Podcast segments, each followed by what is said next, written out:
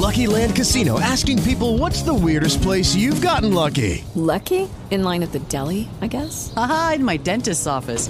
More than once, actually. Do I have to say? Yes, you do. In the car before my kids' PTA meeting. Really? Yes. Excuse me, what's the weirdest place you've gotten lucky? I never win and tell. Well, there you have it. You can get lucky anywhere playing at LuckyLandSlots.com. Play for free right now. Are you feeling lucky? No purchase necessary. Void where prohibited by law. 18 plus. Terms and conditions apply. See website for details. What's going on, everybody? It's your boy, the Sage of the Squared Circle, Mr. Kyle Moores. Um, I'm just coming at y'all with a real quick message because it's June, and June is the start of Pride Month. So I thought, as the resident LGBT representative here at the Chair Shot, I'd give y'all a little history lesson as to the origins of Pride, why we celebrate Pride in June, and my thoughts on what we should be doing this year during Pride. So, for those of you that don't know, Pride got started in 1969 in New York City at a place called the Stonewall Inn. And the background to that is that prior to the beginning of the Pride movement, um, it was really, really common for the police to raid gay bars and beat people up and arrest them just for being gay. And this was in a time period where you being outed as being gay could cost you your job, could cost you housing, could threaten your safety in a lot of ways. And so this kind of treatment from the police was just really, really common for the LGBT community. And in June of 1969, the police raided this bar called the Stonewall Inn. And on this particular night, the people in this bar, especially the black trans women in this bar, decided that they were tired of getting their asses beat by the police and decided that they were going to stand up for themselves and decided to fight back. And so the gay pride movement that started in 1969 started with riots. It started with chants of out of the bars and into the streets. And the LGBT community in New York City first and then around the country rose up and fought back against this unfair treatment by the police. Now, I say all that to say a couple of things. Number one, we wouldn't have pride without the fierce commitment and advocacy of black activists and especially black trans women. People like Marsha P. Johnson, who put their lives on the line for our safety and our well being. That's number one. Number two, I'm not here to say that violence is the answer, but if you're the type of person who thinks that violence doesn't get paid attention to, riots get attention. When nobody else was listening to the gay community telling them that the police are beating our asses for no fucking reason, and nobody else wanted to care, and when people couldn't take it anymore, and they rose up and they went out in the streets and they started breaking shit, all of a sudden people started to listen. A riot is the language of the unheard.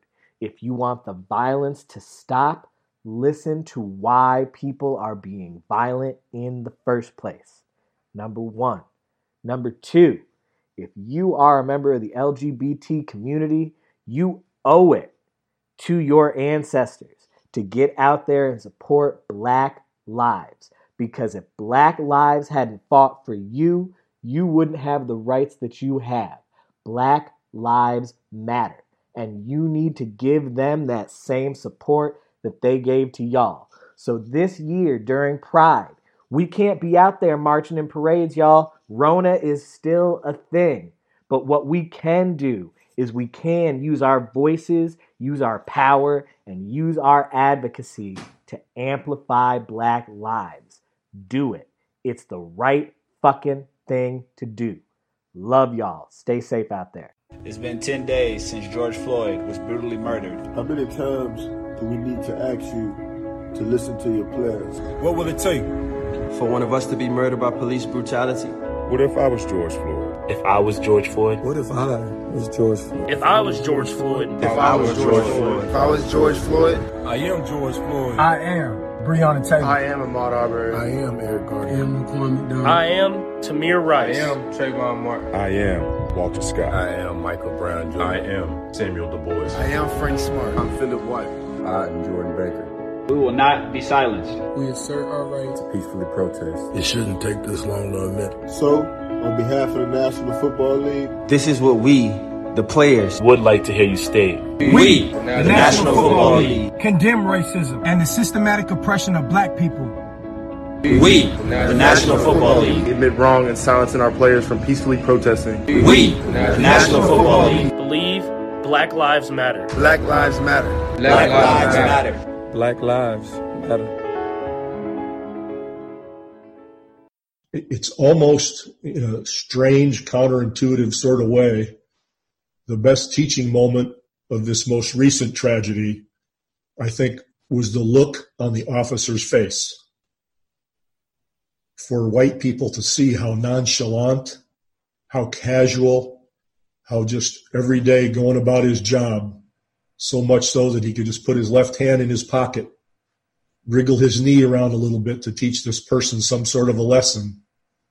And it was his right and his duty to do it in his mind. I don't know.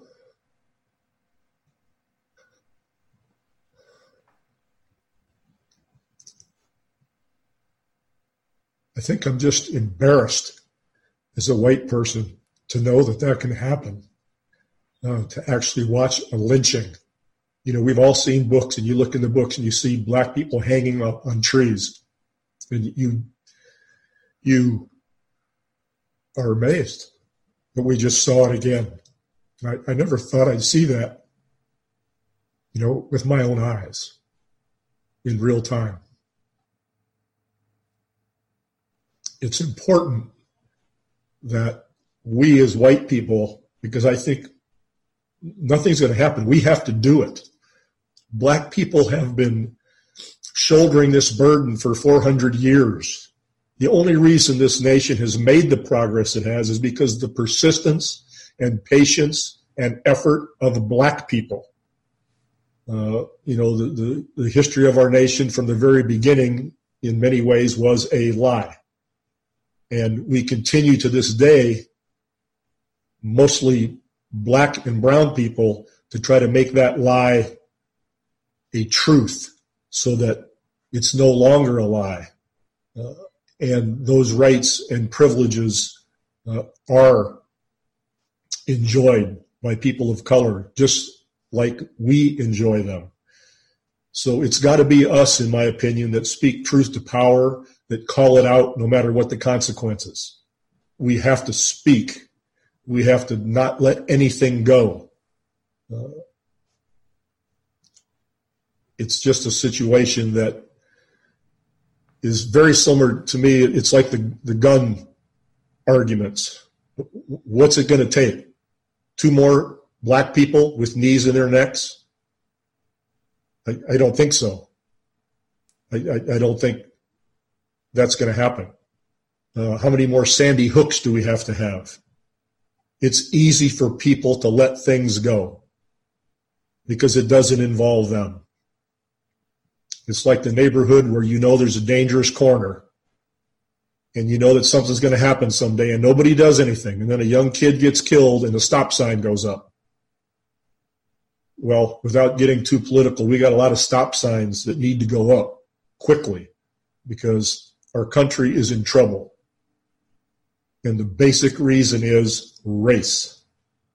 Our Lord, grant us good in this world and good in the life to come keep us safe from the torment of the fire. As we keep our hands up high and scream for justice. Ferguson, rest in peace, Mike Brown, and all the young soldiers out there. God help us. Time to take a stand and save our future. Like we all got shot, we all got shot. Throwing up our hands, don't let them shoot us. Cause we all we got, we all we got. God ain't playing. us on the earth to get murdered. It's murder. God ain't put us on the earth to get murdered. It's murder. Don't point your weapons at me. Seen the pictures, feel the pain. Scandalous how they murder son. Tired of them killing us. I'm on my way to Ferguson. Talk to Tip, I talk to Diddy. Then my brothers walking with me. Mothers crying, stop the riots. We ain't gotta chalk the city. I seen Cole out there. Felt I should go out there. They left that boy four hours in the cold out there. They killing teens. They killing dreams. It's murder. Yo, come on. We gotta stick together. We all we got. We when we police got. taking shots, and I ain't talking about Ciroc. I'm talking about Emmett Till. I'm talking about Ezell Ford. Talking about Sean Bell. They never go to jail for Nah. it. Trayvon over Skittles. Mike Brown cigarello. Story keep repeating itself like a Biggie instrumental. America's a glass house, and my revenge is mental. revenge is rather use my brain and throw a cocktail through a window. I got the keys to the city, still we left in the cold. Hands in the sky, still was left in the road. Ribbon in the sky, Michael Brown, another soul. Stole by the system, black men, we pay the toll. The price is your life, Uncle Sam on a slice. Black dress code, now we looting in the night. Now we throwing Molotovs in this Holocaust. And I know they hate to hear me screaming, I'm about. Time to take a stand and save our future. Like we all got shot. We all got shot. Throwing up our hands, don't let them shoot us. Cause we all we got. We all we got. Greetings and salutations, ladies and gentlemen. Welcome back to the Three Man Weave. Three Man Weave is brought to you by the good folks at Chairshot Radio Network in conjunction with TheChairShot.com. Always use your head. And make sure you use your heads and go to prowrestlingtees.com forward slash the chair shot and pick up an official chair shot t-shirt. Again, if you enjoyed the content that we provide at the chair shot on a day in, day out basis, show us some love and make sure we can continue to provide that content by going to prowrestlingtees.com forward slash the chair shot. Please and thank you, thank you, and please. I'm Mr. Velvet Pipes, Christopher Tunney. As always, I'm joined by the Commissioner PC. I said Christopher Tunney, Jesus Christ of Latter day Saints. I was, I, my eyes lit up, and I was like, "Is he gonna catch that? Because if he don't, if he throws it to me before he catches it, he's in a world of hurt." So I, I, I'm Mr. Velvet Pipes, Christopher Tunney, and as always, I'm joined by the Commissioner, PC Platt. With two, Unfortunately, two T's, our- our- by the way. Hey, two T's in Platt, by the way.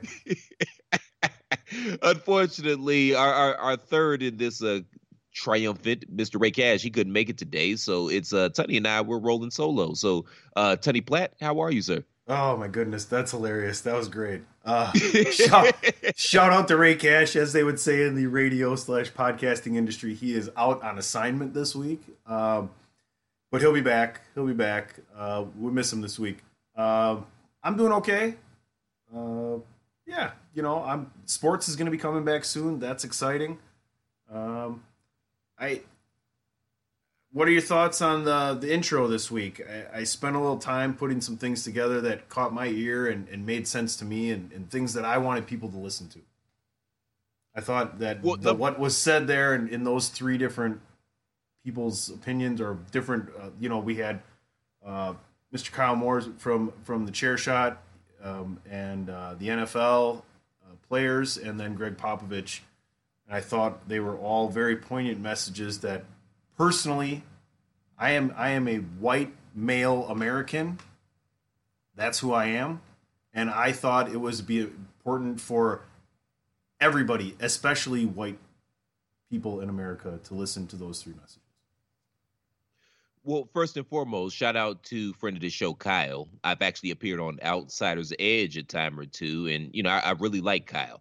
I, I don't think I'm speaking out of school by mentioning that Kyle is part of the LGBTQ community, and his words were well spoken and well said, and it is Pride Month, so you know shout out to our LGBTQ community, man. I I consider myself an ally, so his words were well said. Uh, shout out to Gregg Popovich. I mean, he's been on this for quite a while, and And in, in grabbing, that, let me just say, I'm sorry, before you get moving there and, and to second what you just said, in grabbing this audio, the first thing that comes up, because this hap- this, his words were put out yesterday, the first thing that comes up is all his comments from 2017 about he's saying the same thing. And he's been on this, man. And, you know, he actually did it well. I had a mentor of mine. We were talking. This was years ago. This was probably around 2015. He said, shut the fuck up until you get a platform and get a following. And then once that happens, you can say whatever you want to say. And I feel like Gregg is Popovich. Is, he, that's what he's on. Like, who's gonna say anything to him? He's one of the greatest coaches in the history of professional sports. Nobody's gonna say anything to him, and he's using his platform in a way to try to elicit some change. And I, I can appreciate that. And Steve Kerr is like that as well. Steve Kerr's not afraid to step up and say something either. So I give both of those guys props, and especially as white men, because you don't have to say anything. You know what I mean? Because the, the, people always put the onus on the oppressed to fix the, the problem. Well, we're not the ones that created the problem. So how can you put the onus on us to fix the problem? So I do appreciate and you know the words that Gregg said, it it resonated with me because of that reasons. Like it's got to be the white people that aren't on that bullshit. It's got to be y'all to elicit that change because that's where the divide was made that's where the divide was made. You know what I mean? When this country first started. Uh, go, go, go ahead, man. You want to say something?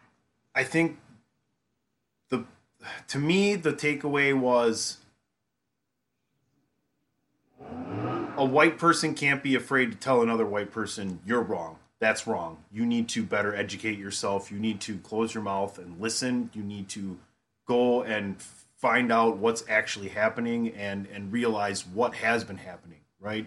As opposed to um, a black person or the black community calling out a white person who may not listen to that side of it, right? There's some white people that won't listen to, they're so deep into it, they will not listen to anybody at all. And maybe if they see that someone who's just like them, the some the person that they don't they're not racist against, the person that they think is the same as them, even though we're all the same, says something to them, maybe that is the change. Maybe that's the thing that can help move this forward in the direction where where life needs to be in general.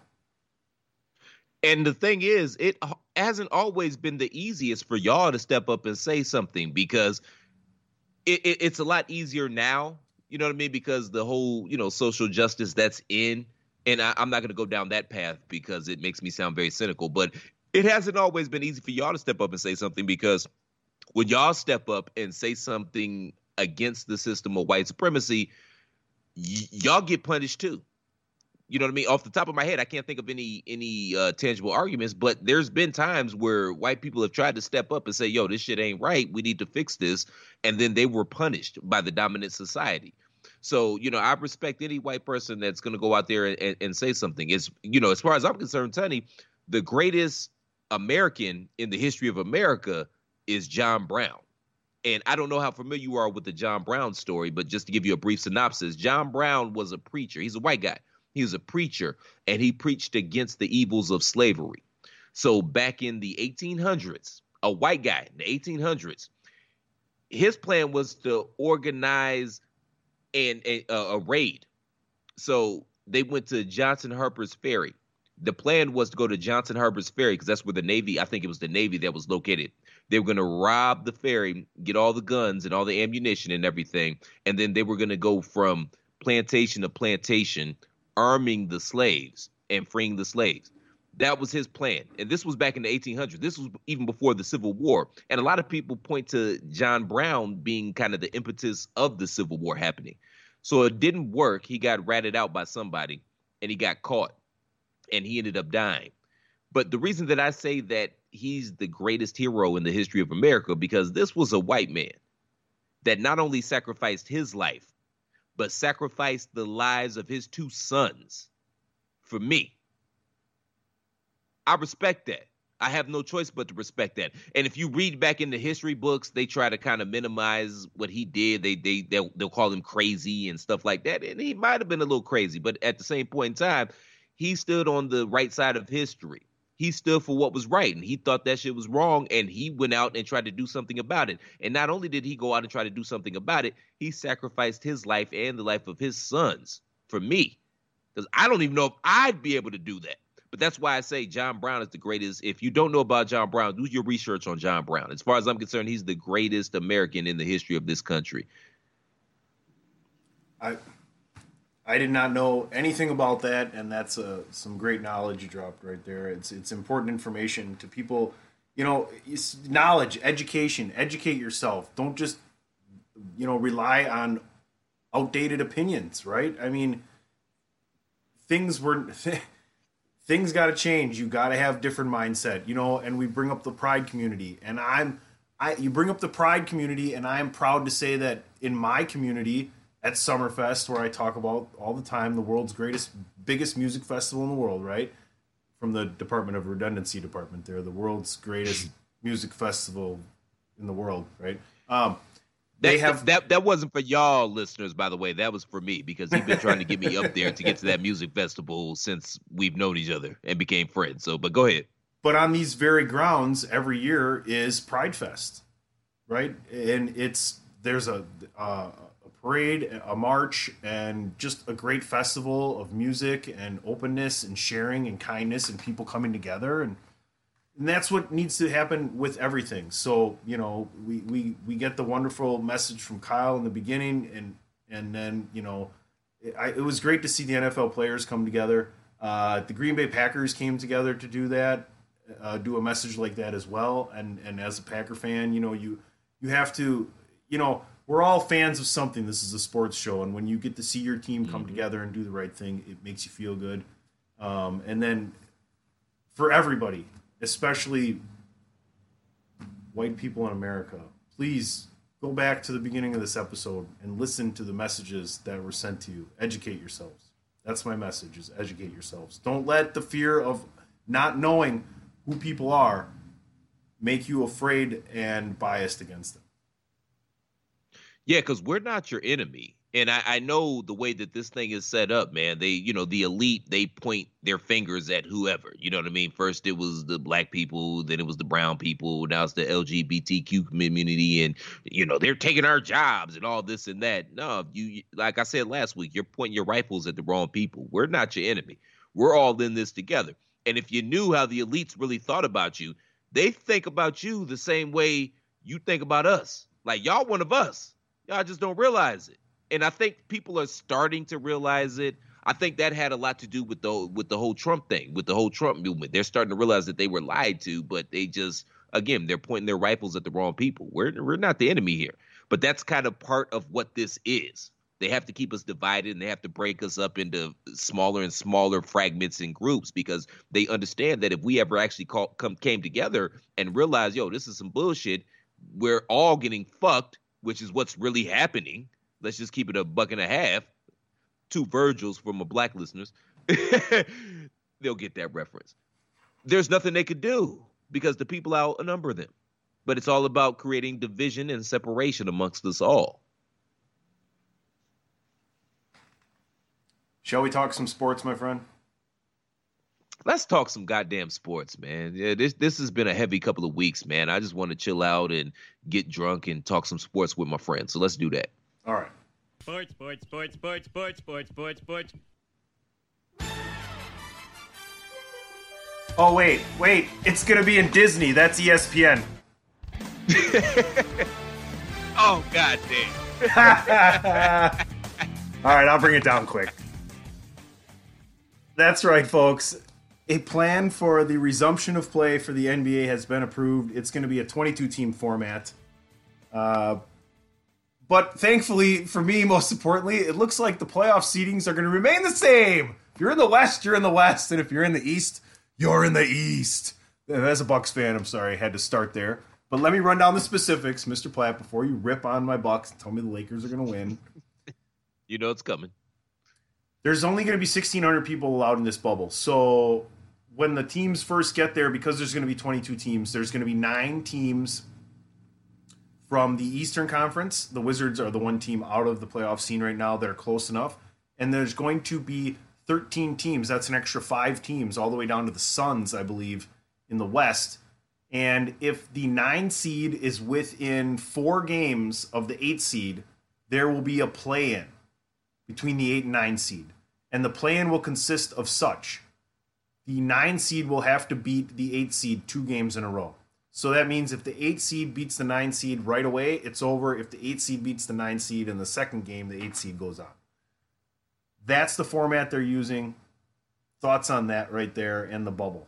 before we move on to the rest of what's happening in this format. All right, so number one, and I remember this vividly. I don't know if you remember, but I remember because as I was saying it, you were rolling your eyes. I was talking about it's hard for me to believe that there's going to be a scenario in which the NBA comes back and you're going to have stars that don't have an opportunity to get into the postseason, like the baby dames, like the Zions, like that was I, I couldn't see that happening. You, you you seem like you want to say something. Would you like? I didn't roll something? my. I don't think I rolled my eyes at that. Did I? No, you, you you rolled your eyes. I was looking right at you. You rolled your eyes as I was saying it. I think you were. You were. I think you were promoting promoting that under the circumstance of uh, World Cup group play format where the conferences didn't matter. The- listen, the only thing that mattered to me was the conference thing because that means we're the number one seed and there's really nobody. If we can't beat everybody in the East, then we shouldn't be the champs anyway. Yeah, that was last week where we were talking about the World Club Cup. I'm talking about the week prior to that, where we talked about some of the scenarios that had kind of been floated out there, and I said, yeah, there, there there's got to be a way for Baby Dame or Zion or some of these other stars to at least have an opportunity to get in the playoffs, and that's exactly what they did. They only took nine teams from the East because. You know, with all due respect, nobody gives a shit about the Knicks. Nobody gives a shit about the Cavs, the Hawks, wh- whomever else. Yeah, nobody gives a shit about them. So the way they did it, there's more stars out in the West right now, at least initially, and that's the way they did it, and it's exciting. It's exciting just to get the NBA back in some particular format. And if they feel like this is the best thing to do, fine. Because there were no great ideas. Like, you know, when you break all the ideas down on their surface, they if you think about them for more than two or three minutes, they all sound ridiculous. But if this is the way that everybody agreed on and we get to see some basketball, I'm here for it. So let me go. line. Let me go over the rest of what is actually happening here.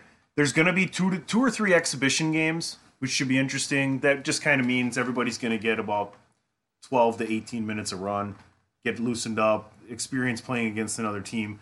Everybody will play six regular season games, and the playoff seeding in your conference will not be determined by uh, wins and losses. It'll be determined by uh, winning percentage because teams will have a different number of games played. So that could be interesting. You could have a team where they would be a half a game back in the standings, but they could have a better winning percentage and they would go on, right? And that's kind of how we look at the standings as games back. We talked about the play in.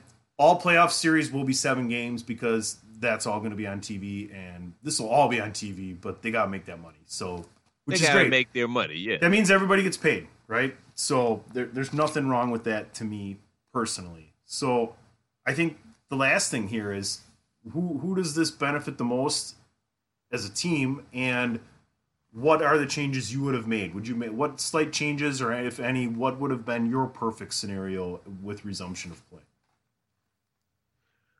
I don't really have a perfect scenario, man, to be honest with you. And, you know, I was critical of the NBA scenarios, but it's not as if I have anything better. I don't think there is a perfect scenario. I think it's just let's figure out what works and let's do that. Or not even let's figure out what works. Let's just do something and just deal with it. Now, the interesting thing, two things. Number one, who are going to be these 1,800 people that are, are going to al- be allowed to be in the stands? Is that just like friends and families of the players or 1,600? I beg your pardon. Is that just friends and families of the players or? Right. How, so how do they pick that? Or do you got to be like super rich to get a ticket? No, there, it's, that's that's going to be the thing between uh, staff, uh, team personnel, uh, NBA personnel. You have to have timekeepers and scorers and officials and, and people that are monitoring all that things.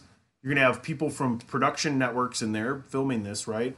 So these people are all in this bubble, and as teams exit the playoffs, more family will be allowed to come into the bubble. That's it. There will not be fans. Fair and enough. If you As get far as- i- if you get the if you get the Rona, seven day quarantine. Mm. BTW. And as far a as- buddy, I found out yesterday. A buddy of mine has coronavirus, Really? and he's been quarantined for a week. He's got one more week. He said he feels fine, no symptoms except he can't really taste or smell anything right now. Mm. Well, as a smoker, I can relate to that anyway. Hot sauce, more hot sauce. Oh, now I tasted. Right, that's where it came from because the coal miners, I think, they couldn't taste anything because of all the inhalation of the coal and in the mines and everything. So they just put tons of hot sauce on everything That's the only way they could taste Nice. anything. As far as who this benefits, I'm not really sure. But the interesting part about this is that we have eliminated the concept of home court advantage, which that's a real thing. When you've got, you know, rabid, you know, thousands of rabid fans cheering, and you know, they always say that the the role players, or as Shaq calls them, the others, tend to play better at home because they get to sleep in their own beds. It's familiar surroundings and stuff like that. Well, that's totally out the picture here. So we actually might have a scenario where I guess we always have that scenario in NBA where the best team always wins, but it's really going to be the best team that wins this thing because you can't rely on home court advantage because it's not there. So that's going to be interesting to see how that plays out. But that being said, the Bucks still aren't going to win, Sonny. I guess until we see what starts happening when they start playing these regular at the end of these regular season games and see how a couple of these teams come back into form because you got to know that the exhibition games like I said 12 to 18 minutes everybody's going to get some run because especially the good teams they're 9 10 even 11 deep right we talk about the top of each conference towards the end of these games they're going to have a like you're going to see the first half be like really mean something because these guys are going to want to get ready for the playoff part of it no, none of these top seeds are going to want to get bounced in the first round because they didn't take these first six games serious.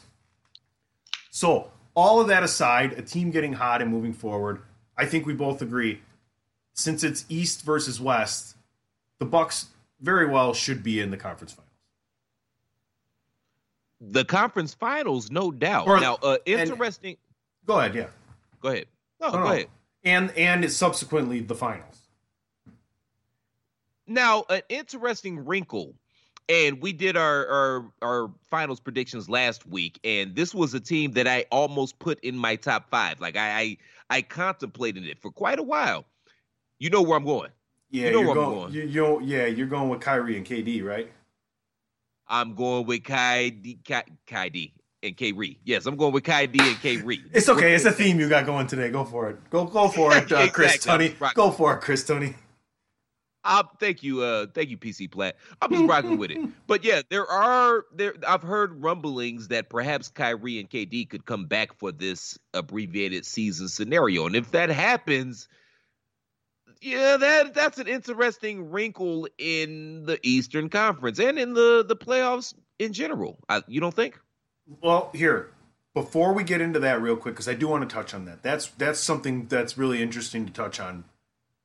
Let's say that happens, but what tells me that it's not going to happen is that there has been talks and they're just coming to finalization on these rules about, especially the Nets.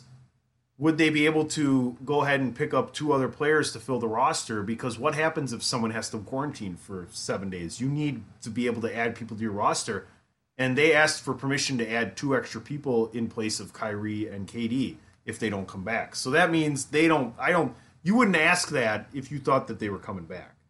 That's what I think. Now, or let, us say they Didn't, come back. didn't KD? Yeah, didn't KD have the Rona though? So I mean, I don't think it's outside the realm of possibility, or I don't think it's no, it's, I'm. uh, I'm. Some, I don't I'm, think I'm saying them not coming back to play because of injury still, not the coronavirus. Them just saying Oh, we're still okay, injured. okay, okay. It- it's not likely from where we are and haven't played with all these guys, right? And that's my point to it. Say they do come back. Maybe that's why they won't. There is zero team chemistry there. It's going to be the KD and Kyrie show, basically. These other guys haven't really played with them. You're going to see Kyrie bring the ball up. He's either going to get a pick and make a move and go to the bucket, or it's going to be a two man game and get the ball to KD, and Kyrie's going to cut and dish out for three, and the other guys are just going to stand around and watch and rebound and play defense. That's what kind of team they'd have if they came back, in my opinion. So I don't see them. They would have to play the Toronto Raptors in the first round, I think, if they ended up with the seventh seed. That's not an easy matchup. The Toronto Raptors might be the most underrated team in the league. Yeah, but who's going to score for that team in the playoffs? And you know, I I saw the signs with uh, Siakam. I saw that he could be a star, but again, man, he's unproven at this point in time as far as being the top guy. And we've seen Kyle Lowry come up, as Stephen A. would say, shorter than many me in the playoffs. So I, I don't think it's outside the realm of possibility, even without Kyrie or KD, that they could knock off the Raptors in the first round. And then you add a possible KD and Kyrie in the mix. You got two of the top what five scores in all the NBA. How many teams in the East have two top five scores? So is that a thing? Do they say, well, let's hey, maybe if you can win, if you let's see if you guys can pull an upset against the Raptors, and then then we'll then maybe we'll see if we're ready to play. I, I wouldn't even trust that, man. If if both of those guys are able to play, or more importantly, willing to play, you got to play them. They're literally your two best players and two of the best players in the league. You would have to think, being the competitors they are, and especially KD being older than uh, Kyrie and getting older, having less and less, like realizing like you, this is almost a lost opportunity here. You think this is more of a player decision or a management decision? You think like the players want to play, but management's just going to see whether or not, or do you think the players are in total control and be like, I, I'm not sure about my health yet? That's a good question, man. I don't really have an answer to that. That's an honestly really great question because from a management standpoint, you're looking at your long-term investment, but at the same point in time, if you have an opportunity to steal a title, I, I don't know if you don't go for it. Same thing with the players. Obviously, you're they're thinking about their long-term investment as well, but these athletes are the most competitive people on the face of the planet. That's why they made it to the pros. So I can't see a scenario where they don't want to play if they're able to play. I mean, KD wasn't even able to play with the Warriors last year and still played. And, you know, we saw how obviously how that worked out tragically, but, you know, and he's one of these guys where, because was it his ACL or his Achilles? It was his Achilles, right? Um, yes.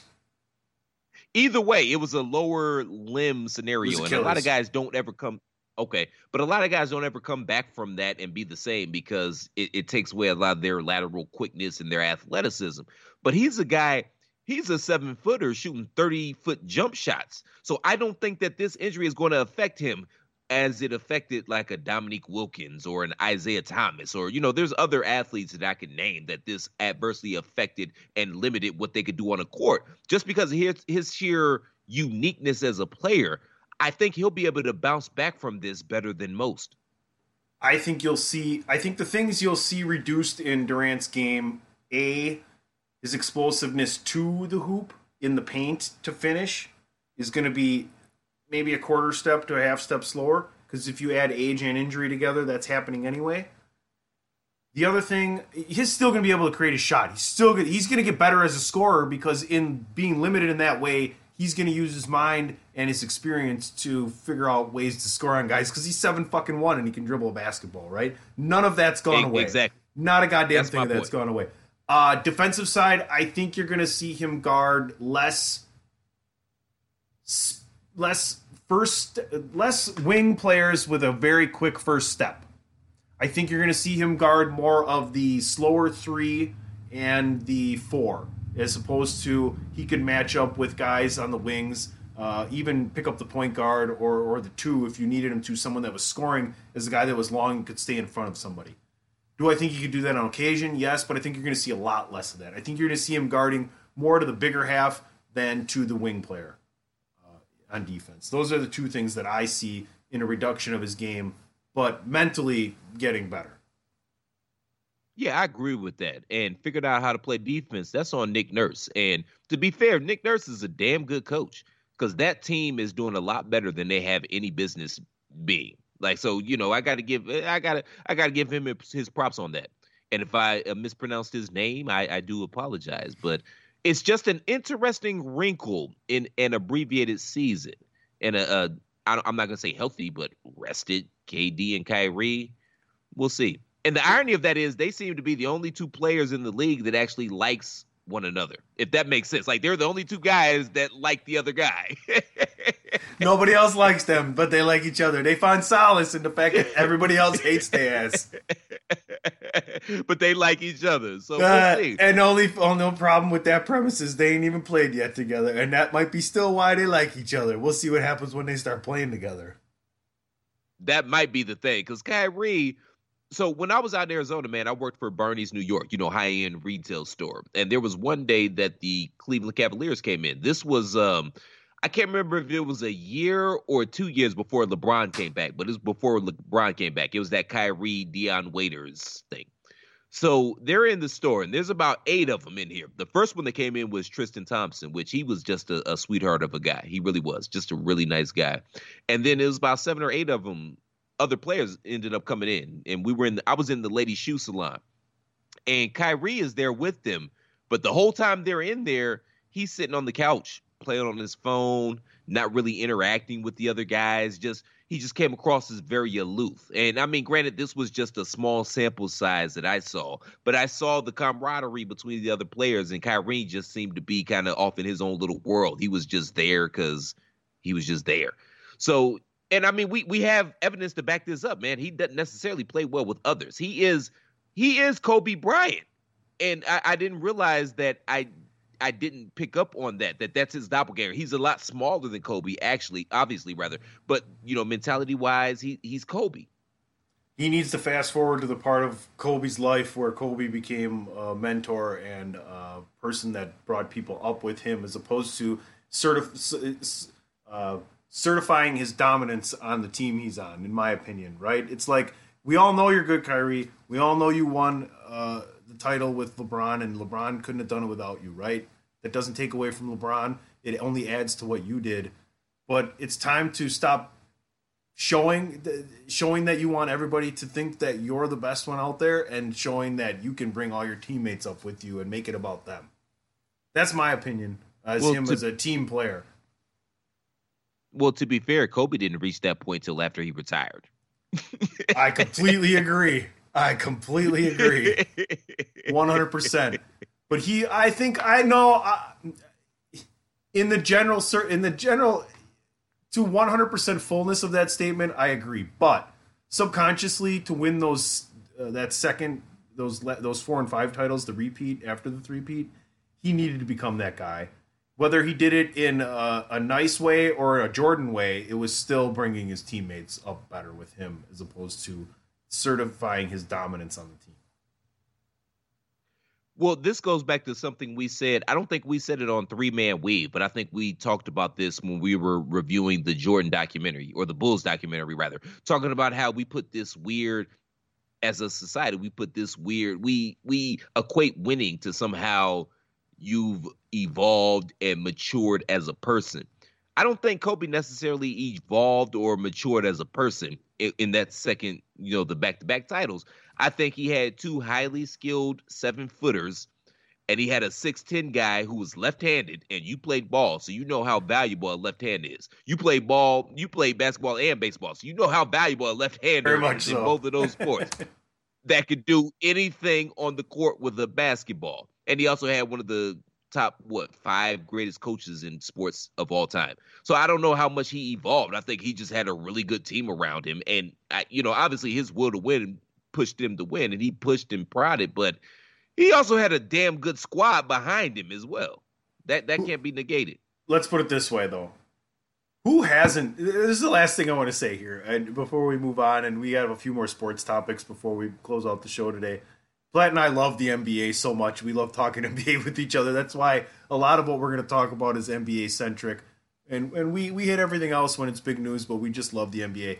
Is the fact that you know you sit here and the playoffs are coming, and I'll be honest with you right now. I forgot exactly the question I was about to ask you. Uh, just keep talking till you figure it out. Just I tried that and it didn't work. It was like 15 seconds, and I'm like, fuck it. Honesty is the best policy. Let's just say you fucked up and you can't remember. It was a damn good question I was going to ask you. Ah. Come on, Platt. No, it's not coming to me. it's just not. I don't want to torture the people. Any last thoughts on the NBA here as we move forward? Uh, that, that whole plug in our NBA fandom really fucked me over there. I'm just happy it's coming back and we're going to see right. some basketball. That's all.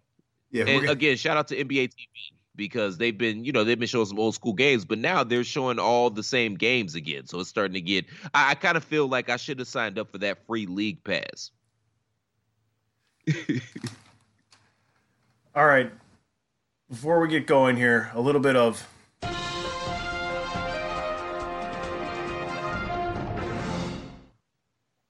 Ooh, I don't even news. I don't even think I have to ask, but on next week's episode of Three Man Weave, we will be covering the Bruce Lee story on ESPN like water.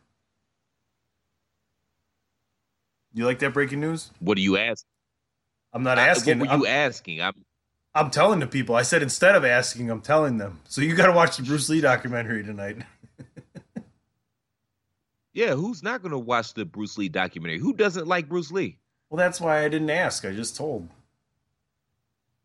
I don't think that had to be breaking news, but all right, man, whatever. Well, I just you want try to to fill time. I get it. Oh, well, let's just go to a commercial then, for Christ's sake. This is your boy Kenny Killer telling you to make sure you check out thechairshot.com, bringing you breaking news, interviews, podcasts galore, everything pro wrestling. Make sure you check it out, thechairshot.com. Thechairshot.com. Always use your head. All right, pulling back the curtain, we are recording on Sunday. I don't know if this episode will go up tonight or tomorrow, but you'll hear it probably tomorrow on, on the one and only chairshot.com. Make sure you follow the new handle at chairshot media. That's right, we're branching all over the place. So I like chairshot media. How do you feel about that, chairshot media? I like, man, we're starting to expand a little bit and cover some things other than professional wrestling. I like it, so I can dig it. Shout out to Chairshot Media. It always comes back to professional wrestling because Platt and I will both be watching NXT Takeover in your house this evening or tomorrow morning. But speaking of fighting and people uh, in you know combat against each other, UFC 250 was last night. First of all, congratulations to UFC 250 shows, uh, big shows, pay per view shows, right? I mean, I know they they have. Let's put before we move on. Before I forget, the next three Saturdays, if you have ESPN or ESPN Plus, you got more UFC fight nights coming for free on Saturdays. But 250 UFC pay per views planned. And I, I get well, number one, congratulations to that. That's a big deal. And I get why UFC is being so proficient in these times because they're the only game in town. So maybe they think they can pick up some extra viewers here and there. I personally forgot that there was a UFC uh, card last night, but I'm sure there's a lot of people that are just missing sports and want to see sports in some particular form. I mean, hell, we were watching cherry seed spitting competitions on ESPN a month ago, man. So people are clearly thirsty for sports. Yeah, exactly. Here's the two things that came away from me uh, from UFC last night. Amanda Nunes, victorious again. She's now beaten every other woman that's held the belt in that women's division. She's the only woman to hold two titles in the UFC. She's on 11 fight win streak. Not only is she the best, she is the best women's UFC fighter of all time. Is she the best UFC fighter of all time? She's dominant. She's not even done being dominant. She's going to go on and kick even more ass. She'll probably defend both these belts until she retires. I can't say she's the best UFC fighter of all time as long as Anderson Silva still exists, and that's not a knock to Amanda. So She's for you, it's the best Silva. woman's fighter of all time. But yeah, I'm not trying to shit on her, but I mean Anderson Silva in his prime was amazing. He was phenomenal. But the the issue she's gonna come in with, and how do I say this without sounding like a complete and utter asshole?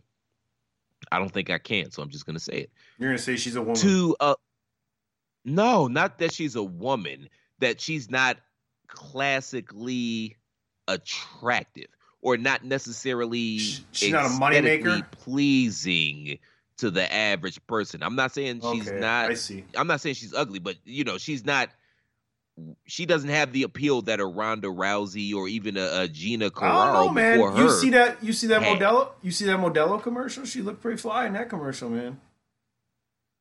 She did. She did. I was That's like fair. three, three or four Modelos. Let's go back to my place, baby. You can put me in a chokehold, but not for too long. If I tap out, just let me go. Uh, But it, how's that any different from your typical Saturday night, sir? I mean, I've been there, man. Before I was, I wasn't always in a relationship, man. I've been there three or four Modelos, and okay, yeah, she look alright. Let's I make it no, do what it do. In a roundabout, horrible way, I was trying to say I think she's attractive. That's fair. That's fair. But I don't know if the mainstream audience is going to find her as attractive as a Ronda Rousey or a Gina Carraro. So, or I know I butchered her name. So I don't know how big she's going to be able to get in this UFC spectrum. Is there an argument that she's the greatest woman to do it? Yes, most definitely. Oh, she's easily but we'll the see how they push her. And it, and it all depends about the machine, man, because you know the machine can make anybody a, a star. Once the machine gets behind you, they can make anybody a star. So we'll see what happens. I'm hoping they can still make Usman Masvidal at Fight Island UFC 251. Just pay them. Everybody wants to see that. You have no idea how many buys you're going to get if that's your main event for 251. Uh, Did you quick- really? Do you really think it's a great idea to bring up Fight Island? Talking to me Why? What do you mean? because I'll come up with another fifteen ideas about what they need to be doing on Fight Island, and you will roll your eyes and leave and go get a beer. Oh, that's fine. Maybe I can do that then. Let me just say my last thing, and then you can come up with more fight. No, no, no, no, fight no, Island. no, I- You're like, no, you want to do that? I was just gonna say uh, GSP is my greatest of all time. He has two losses, but he Okay. came back and convincingly beat both those guys. Just my favorite. Much love for Jon Jones, uh, Anderson Silva, obviously Demetrious Johnson. I think we talked about before. Uh, but I would, I don't know. Right now, I, I would say Nunes is probably the, the. I'd say she's the greatest UFC fighter of all time because I think she's going to continue to dominate for at least two or three more years. I don't think anybody's going to beat her until she retires. She's going to retire on, uh, on this win streak.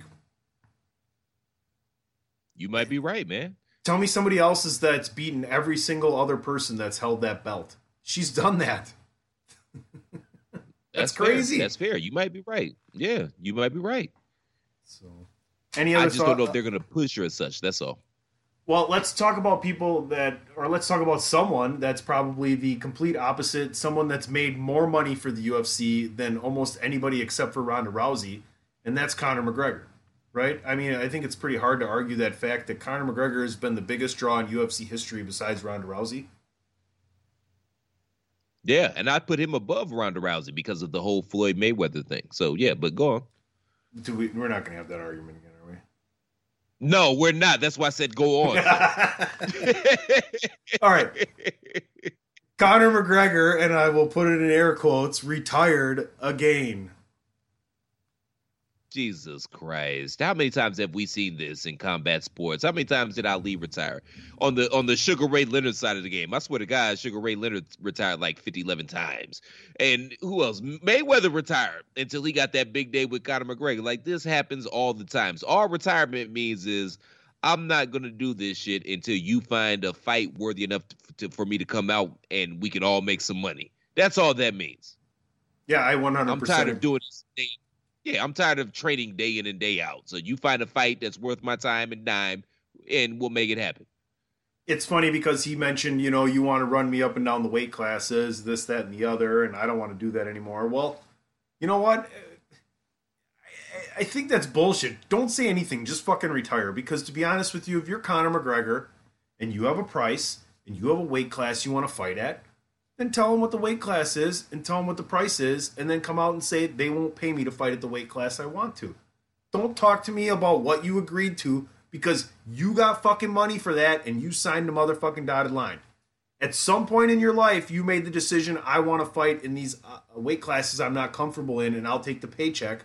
And at some point in your life, you decided I'm not going to do that anymore. Don't talk to me about that. Talk to me about what your specifications are to continue fighting. Or just say, I'm done fighting. Well, the issue is the top guys in his weight class, he's going to get outclassed by, and he's going to get his ass kicked. He's what not weight as class good do you as want- top guys in his weight class. Where do you want him to fight at? 170 or 155? Well, 170, that's pushing towards the Silva fight. I'm talking about 155. I'm talking about with uh, who's the Russian brother that knocked his ass out the last time they fought. I can't remember Oh, his name. yeah, I don't- I'm yeah, talking about Khabib. Khabib. I got you. Or And even then- a Tony Ferguson. I don't think he, he could even hang with a Tony Ferguson at this point. So it's got to be an exhibition, uh, exhibition fight where he's fighting a soup can but could still make a payday. And there's not that many soup cans out there that he could possibly make a payday with, with the exception of Anderson Silva, with all due respect, because he's obviously washed. Well, I honestly, it's funny that you bring that up because everything I've said about criticizing how he retired and the comments that he made about why he retired, like I would still buy a Conor McGregor fight. Like DP and I, we bought the boxing match. Like you watched it with us. Like, that was fucking awesome. You know, Yes. I mean, like we're Yes. fans. Of, excuse me. we're fans of these guys, right? We're like personally invested in their career as as as athletes. So it's funny because you we're we're also wrestling fans and we love a storyline. But what greater storyline than to be like, okay, McGregor, I retired. Silva's pretty much on his way to retirement. Doesn't this perfectly set up for that dream match we talked about before? Let's see it. Both of theirs last fight. Catch weight, come in, see some entertainment. It's gonna be entertaining. I mean, Anderson Silva, he thinks he's Roy Jones Jr. these days. Uh, honestly and uh, sadly enough, he is Roy Jones Jr. these days. And I'm not talking about the Roy in his prime. I'm talking about post prime Roy Jones. For me, when Roy Jones Jr. was at his prime in his correct weight class, regardless of the fact that you may not think that the opponents that he has was his quality in, in some of the other weight classes surrounding him at the time, that guy made people look dumber than anybody ever made anybody look in a combat sport. I mean, he was he would literally do the fucking robot and beat your ass. I would say Mayweather, but I get where you're going with that. I mean, Mayweather just Mayweather was all about scoring. Roy Jones was all about being flashy and having swag in the ring yeah. and making you look bad at the same time. He knew he was that much better than you. Floyd Mayweather was about defense. Well, he was Roy was that much quicker than you. And that's why towards the end of his career, when his quickness wore off, you saw he didn't really have the the skill set that he needed, and he got knocked the fuck out a few times. Whereas, you know, Mayweather Mayweather is a highly skilled boxer. I literally think that Mayweather is the greatest boxer of all time by any metric. By any metric. He drew the most money. He made the most money. He didn't get hit because it's not about getting hit and I mean he fought everybody that there was possibly there able to fight. You could say that the that boxing wasn't in its prime when Mayweather was in it and he kind of carried it, but I mean, who didn't he fight that was out there? He fought Hall of Famers, Sugar Ray Leonard, uh, Cotto, Arturo Gatti, Tokyo 3K, not Sugar Ray Leonard, Sugar, uh, uh, Tokyo 3K. Uh, I was saying Sugar Shane Mosley, Oscar De La Hoya, Manny Pacquiao, Canelo Alvarez. He fought everybody that, that was out there to fight. So talk about the list of people that Floyd Mayweather Jr. has beaten, right? I'm talking about Angel Manfredy, Carlos Rios, yep.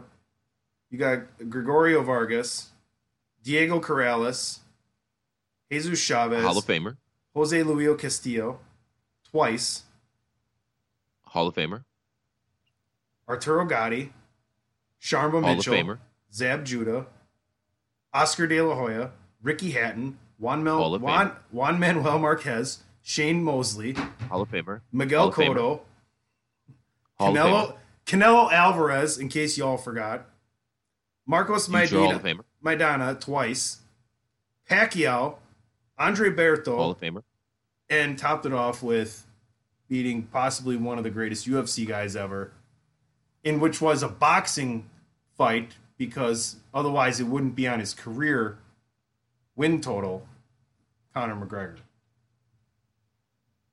Yeah, man, that's your goat by any metric. He drew the most money, he made the most money, he didn't take the most punishment, and he and, beat everybody that was in front of him. Right, but didn't that allow him to make the most money? Is that he could continually not take punishment, and that's my whole point to his defense. Is like this guy had the greatest defense ever. Well, the thing that allowed him to make the money was when he adopted the uh, the Money Mayweather persona. Because back when he was P- Pretty Boy Floyd, he was knocking melon farmers out, but he wasn't making he wasn't drawing any money. Nobody cared. He was just a you know an undercard type guy. But when he adopted that Money Mayweather persona, that's what took him to the next level. And which is why I say everything in the world and in life is professional wrestling. Hard to argue with that those can be a, a wonderful last thoughts on our combat sports segment. Why should you visit thechairshot.com? Thechairshot.com is your home for hard hitting reviews, news, opinion, and analysis with attitude. Why? Because you're smarter than the average fan.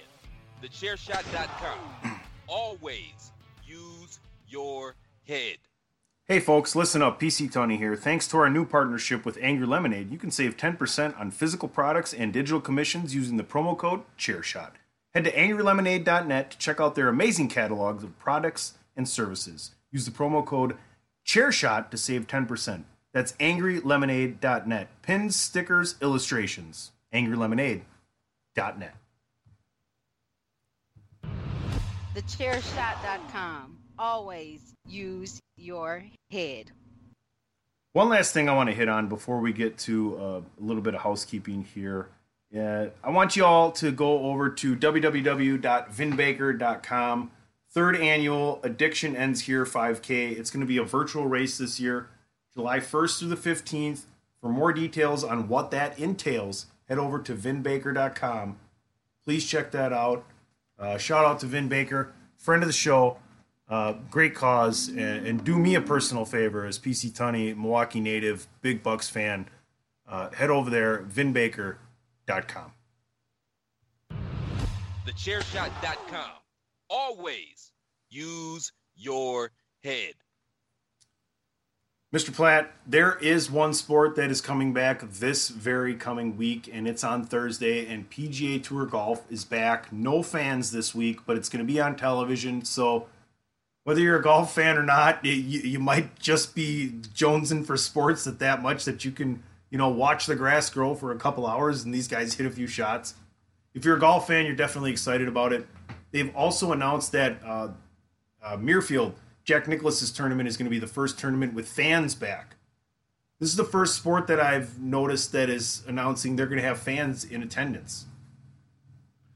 I mean, to be fair, with the exception of NASCAR, isn't golf the most social distancing friendly sport there is? Right, and so that talked, makes sense. Right, and we've talked about that because I brought up the fact that I'm I'm a golfer, and I'm like, why can't I golf? I don't. Like, you, I can stand ten yards away from everybody I'm playing golf with if I really needed to, right? And around here, you know, usually you go out in a foursome, you get four guys together. That's the maximum amount of people you can have going out together in a group. Usually, there's two guys in a cart. They send two carts out, right?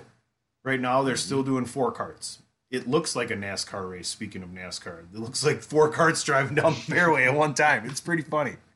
So you know, people are being smart, people are being social distancing and trying to, you know, get life back to normal by following those protocols. I'm just excited that this is another thing that's coming back.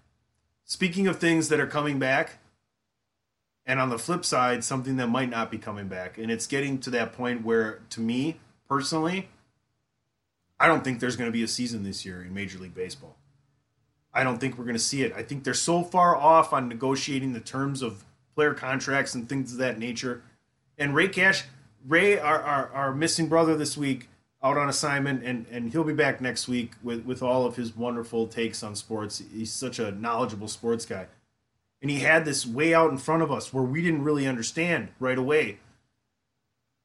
There was the first cut that the players uh, agreed to, but this second cut, they're not down with that. It almost seems like they'd rather not even play baseball is interesting because it seems like historically, at least during our lifetimes, the Players Association and ownership, they've always had a, can we say, contentious relationship? Is that fair to say? Well, there's no salary cap. Every other every other major yeah. sport, NHL, yeah. NBA, uh, and uh, NFL, there's a salary cap, right? I mean, I think the NBA players have done the best for themselves that they're going to actually end up taking a pay cut in the next coming years because they can't go over 51% of of the earnings of the league and their contracts right now are going to excel the earnings of the league so they might lose some money they'll still be making the same percentage though right they've negotiated that percentage whereas major league baseball the owners they they signed these guys to some of these huge contracts and kind of figured out that it wasn't really worth it like the NFL does unfortunately and they can just let these contracts go at any time. And you know, in, in this particular scenario, I feel both sides. I think both sides have a point. Coming from an ownership perspective, well, we're missing out on 40% of our revenue because we're not going to be able to have fans in the stands right now. You're not going to be able to play a total 162 game season because you know they make a lot of revenue off of those local sports markets. I mean, you can throw on for the for six months. You've got your prime time lineup set. 162 games. You throw on a pre uh, a pregame and a post game, and then you got a game that's three hours. Like that's from seven to one. You got your lineup set. Well, like Rey would say, as you continue to make your point here, six out of seven days of the week, you have five hours of primetime content for your market. Exactly. And that's where they made their money. And that's why these baseball contracts have exploded. Also, the no salary cap thing. But at the other time, I can understand a player that signed a contract that said, I'm going to get X amount of dollars for playing this game. I can understand why they'd be like, well, no, I'm not taking a prorated salary. That's bullshit. I signed a contract. You have to adhere to your contract. So I, I see both sides of this. Well, the problem now with the players isn't not the proratedness; it's the ultra proratedness, the extra prorated. It's like they go, okay, fine, we'll prorate to the amount of games, no problem, we get it. But they want to cut that down by another sixty to seventy percent. That's that's crazy, and I get it from the play, from the yeah. owner's standpoint too. Like, listen, if I'm not making money, this isn't a business. This is a business. This isn't this isn't my lifelong passion. My lifelong passion for these owners is making money you get it? For the players, it's baseball. For the owners, it's money. That's pretty much where it's at. For everybody except for a few, a very select few owners, right? Where their passion is, I have, you know, I can make money uh, secondarily by putting the team first and you don't get to the point in life where you become a billionaire and become as successful and influential enough to own a professional sports team by spending your own money. That's just not what this is. So right. yeah, I, I, get where they're coming from, and I get where the players are coming from. Now, PC for me, what makes this interesting, and I've talked about this on previous shows, is that most of the baseball players they come from a a socioeconomic background where they don't necessarily need the baseball money just because of the fact that it's just expensive to play baseball. You know what I mean? So they don't necessarily need the money as opposed to the NBA or the NFL where those brothers live paycheck to paycheck. So they have the where most of the players have the wherewithal where they can just say, fuck this shit. I'm not going out and they're going to be all right. So that's what makes this interesting. If they truly choose to dig their heels in, there may not be a season this year. It's too bad because I remember the year we lost the World Series. And then I remember, I think it was in the early 2000s, there was another, you know, uh, possible lockout or, or just kind of like strife between the players and the owners uh, in renegotiating the contracts. And they got it done. But here we are again, and it's just like neither neither side and, and, I think it's more the owners than the players because the owners can sustain and understand and make a, they're more they're more capable of making they, adjustments. They got it. And, they got and it. getting it done in the long term. Like they can make more secessions, even if it's short term, to benefit long term, which isn't good either. But at some point, both sides need to understand that if you don't have a season this year, you're probably going to be okay, but it's not a good look. It's never a good look. I remember that. It's never a good look. We we talk about the upper echelon versus the rest of the world. It's never a good look when millionaires and billionaires are fighting and all your money is coming basically from the upper lower class and the lower middle class to be honest with you those are the people that yeah. love. Those are the people that love sports. Those are the people that save up all month and spend as much money on merchandise as they do on their fucking rent. Think about that. And i didn't realize how much money came from actual people in the stands because of these tv rights deals. Because you know at this point in time man number one, well, okay, baseball is kind of an exception. I enjoy watching baseball at the park more than I do watching it on television. But other than that, football's you, much better at home. Do you think Basketball, that's the one sport? That's the one sport that's better live, right? I would I would throw basketball in there as well because it's with good naked, seats, like with good seats. Well, this the well good seats, but this is the reason I say that. Not because the actual game itself, but because it's the most naked sport. They're not wearing caps, they're not wearing helmets or shoulder pads. So you get to pick up all on all of the if you're in tune to that type of thing, which I am, you get to pick up on all the interpersonal interactions with the players. So you can see which players don't respect the coach or which teams don't respect the coach or what players don't get along. Like you get to pick up on all that shit when you're at a basketball game live. So Uh, that that's the only exception I'll put out there. But yeah, baseball is much better live. Football's not. But with these TV rights deals, it's it's a lot more comfortable and you know cost efficient to stay at home and watch these games. So that's why I say that I'm surprised how much money they depend on fans' revenue. I, I you know I, I really didn't see that coming with all these crazy ass TV rights deals that they've been signing between television and merchandising and things of that nature yeah i mean think about the amount of merchandise they sell because of people watching it on television or because people coming to the events and things of that nature. It's not in your forefront right now. It's not something you really think about right? There's nothing to root for. I'm not rooting for anything right now. There's no reason for me to go buy a bucks jersey or a packers uh, hoodie or uh, you know a brewers pullover or something like that. No one's rooting for anything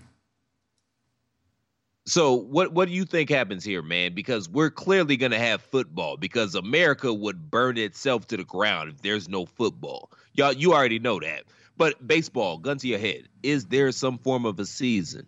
Nope. I, I, if I had to bet, I wouldn't bet a lot. But if I had to bet, I would bet the minimum. I would bet the minimum on there will not be a baseball season this year, and they will just come January 1st, they'll turn over a new uh, season and a new fiscal year or, or whatever kind of uh, uh, league year, a new league year. And we'll see spring training and they'll carry forward through that. I, I just don't see them working this out. And it's not going to, and it doesn't, doesn't help either side. You're going to lose, granted, you're losing money either way, but you're losing more money by not even agreeing to lose more money. Does that make sense? No, I feel you. You're absolutely right. And the fact that they can't come to an agreement, it's not a good look on either side. Like I, you know, in these situations, I always tend to side with labor over management. But yeah, n- n- neither side looks good here. Like it's better to make some money than no money. So let's try to figure it out. All right, folks, we are coming to the end of this podcast. We're supremely happy that you made it on. Uh, we missed a brother, Rey Cash, this week. He will be back next week. He is out on assignment. Very important assignment. He's going to tell us all about it next week. Whether I have to have him make up why he was out on assignment or not on a fist, on a fantasy journey or something like that, I'm gonna make this guy come up with some tale for y'all, and it's gonna be great. Uh, CP, I, have enjoyed it again. I want to let everybody know next week we're going to review uh, the Bruce Lee documentary, and the week after that, guess what's coming back? Hey. Let's let it go.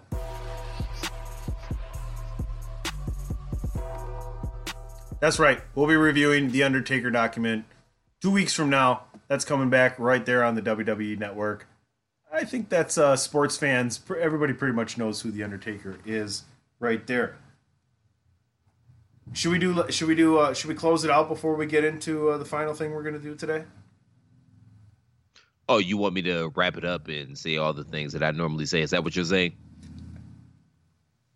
All right. Well, before we get out of here, man, you can find me at the Real C Platt on Twitter.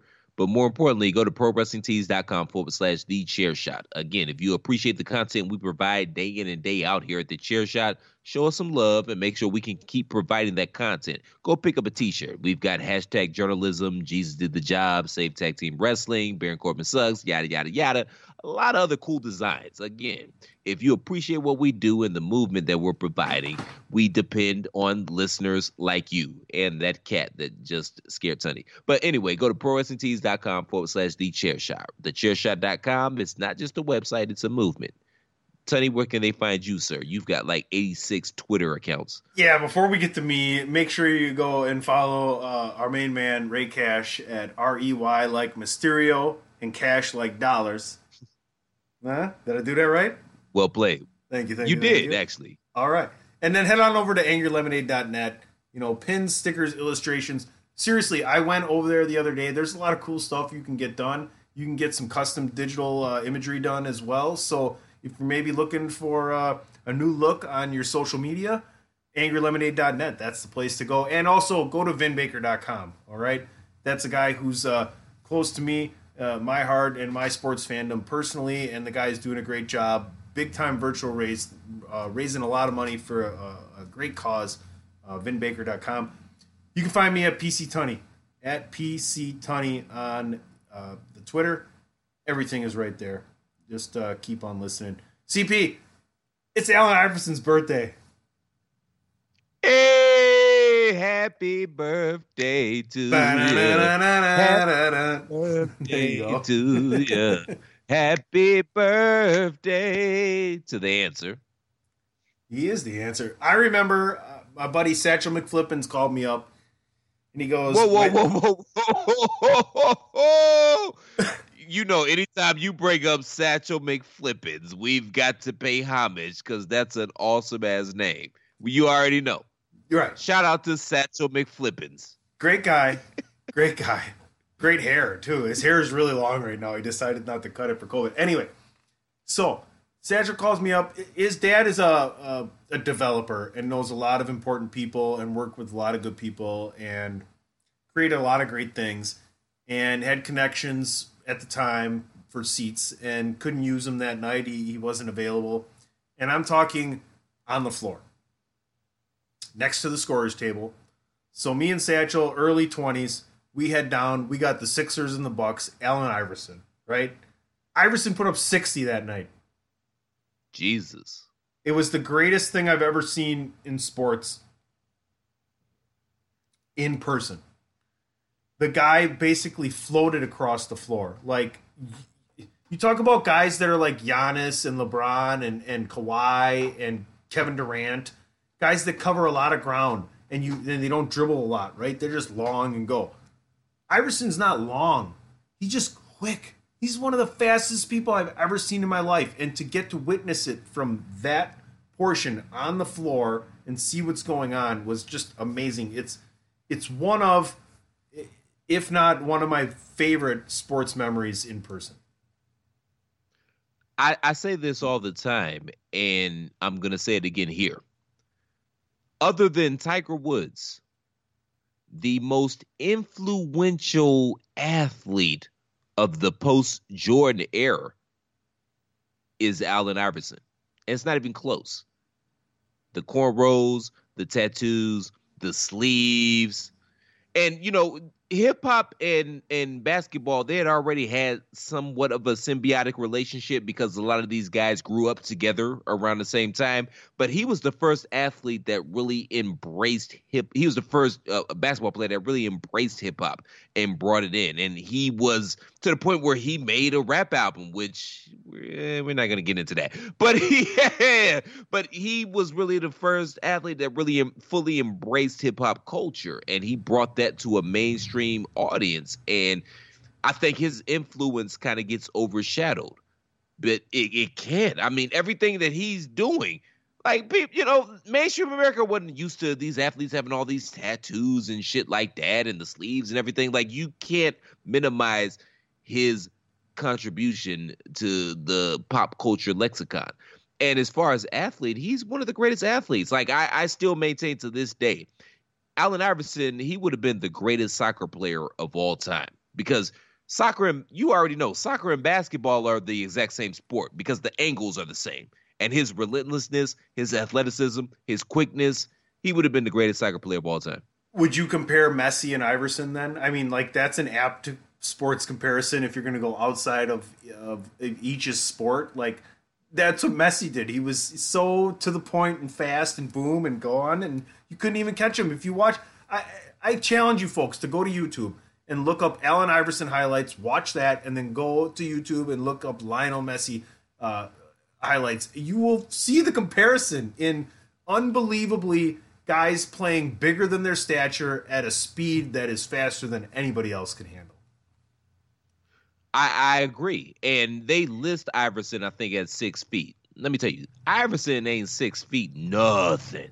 He ain't touching six feet.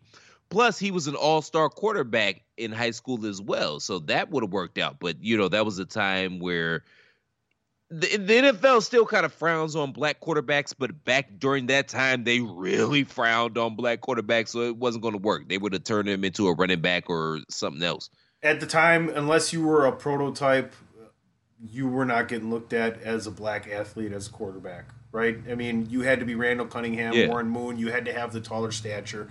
Kyler Murray Uh, the guys of that nature were not getting looked at. You can almost compare Kyler Murray to an Allen Iverson with the stature.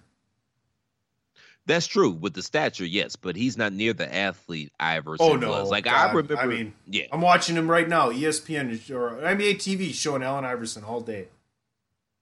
Like I remember hearing a, a, a not hearing a story. I was reading an article about Iverson, and I don't remember who wrote the article or anything like that. You know, alcohol is a hell of a drug, but they were talking about how Iverson he took a football, a football, dribbled it as if it was a basketball between his legs, picked it up, and then just threw a thirty yard rope down the just just just throwing it, just bullshitting. They was just in the hood or you know on the street, just chilling, bullshitting, and he just like it was nothing. I you know I don't think he gets enough credit for the athlete that he was, depending you know because of his stature. Like you and I, we're we're big guys, man. We we we're we're bigger and taller than the majority of society. So that I would say we're big guys, but in NBA world, we're little guys. You know what I mean? We're Spud Webbs in the NBA world. We're little. And Iverson is smaller than us. And to do what he did in the NBA, you gotta give him his props, man. And I think his signature game is uh the uh game one of the 2001 NBA Finals, where that he he led that Sixers team. Which shout out to uh, Next Town Brown, Larry Brown, one of the greatest coaches of all time. But they led that team to the finals, and I think that that that was the year he won the MVP. But yeah, that's what the players call him, low key. That's oh no, yeah, it Next makes Town sense. Brown. I get it. I get it. Yeah, yeah. It didn't go over But, my head. I mean, that's that's literally what the players call him, next Town Brown. But that team, that they maximized what they were able to do. Like they maximized their potential by getting in that finals and beating that Lakers team. That was the only loss that that Lakers team took that year. That's the Shaq and Kobe led Lakers. That was the only loss that they took in the playoffs was that game one. And then they blew them out, but they literally maximized everything they could possibly do with that Sixers team. That's Allen Iverson's apex. I know you're shaking your head because you're still pissed off that the Sixers beat the Bucks, but the Bucks weren't going to beat the Lakers. God damn it, the Bucks were not going to beat the Shaq and Kobe Lakers that year, Tony. They just weren't. I'm not They even gonna go there. I'm not even gonna go there. I want to let the people know. Uh, I'm I'm so thrilled y'all tuned in. Uh, we got something special to finish this show on Allen Iverson's birthday. I will let Mr. C Platt right over there have the last word today. Well, I don't even know what to say, man. Shout out to our brother Rey Cash. He'll be back next week. Yo, man, thank you guys for listening to this. Yo, this is something, this is an idea Tony and I have had for a long time. And finally, the stars aligned and we're doing it. So, everybody under the sound of my voice that's listening to this, I sincerely appreciate it. We have fun doing this, and we're going to be back next week better than ever. We sitting in here, I supposed to be a franchise player, and we in here talking about practice. We sitting in here, I supposed to be a franchise player, and we in here talking about practice. We sitting in here, I supposed to be a franchise player, and we in here talking about practice. We sitting in here, I supposed to be a franchise player, and we in here talking about practice. How the hell can I make my teammates better by practice?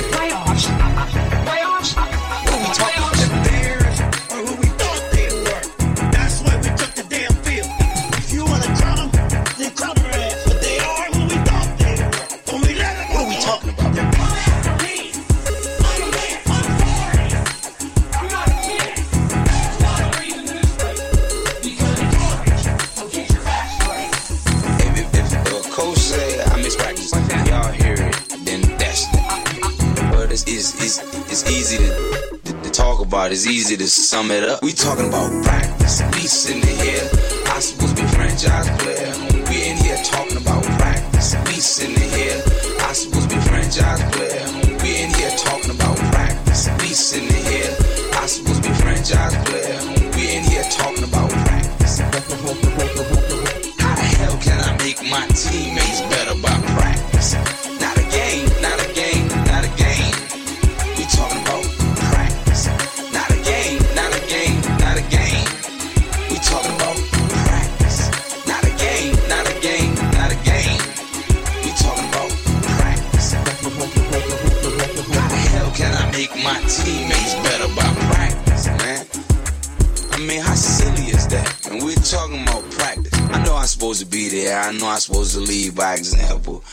I know that.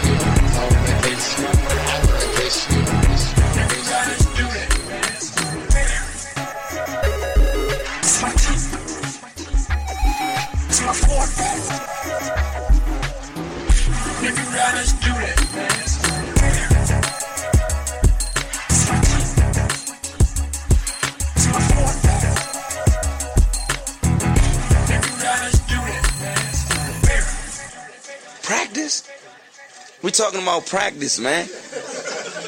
We talk- we talking about practice.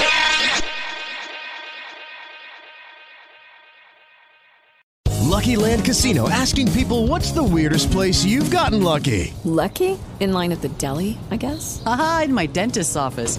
More than once, actually. Do I have to say? Yes, you do. In the car before my kids' PTA meeting. Really? Yes. Excuse me, what's the weirdest place you've gotten lucky? I never win and tell. Well, there you have it. You can get lucky anywhere playing at LuckyLandSlots.com. Play for free right now. Are you feeling lucky? No purchase necessary. Void where prohibited by law. 18 plus. Terms and conditions apply. See website for details.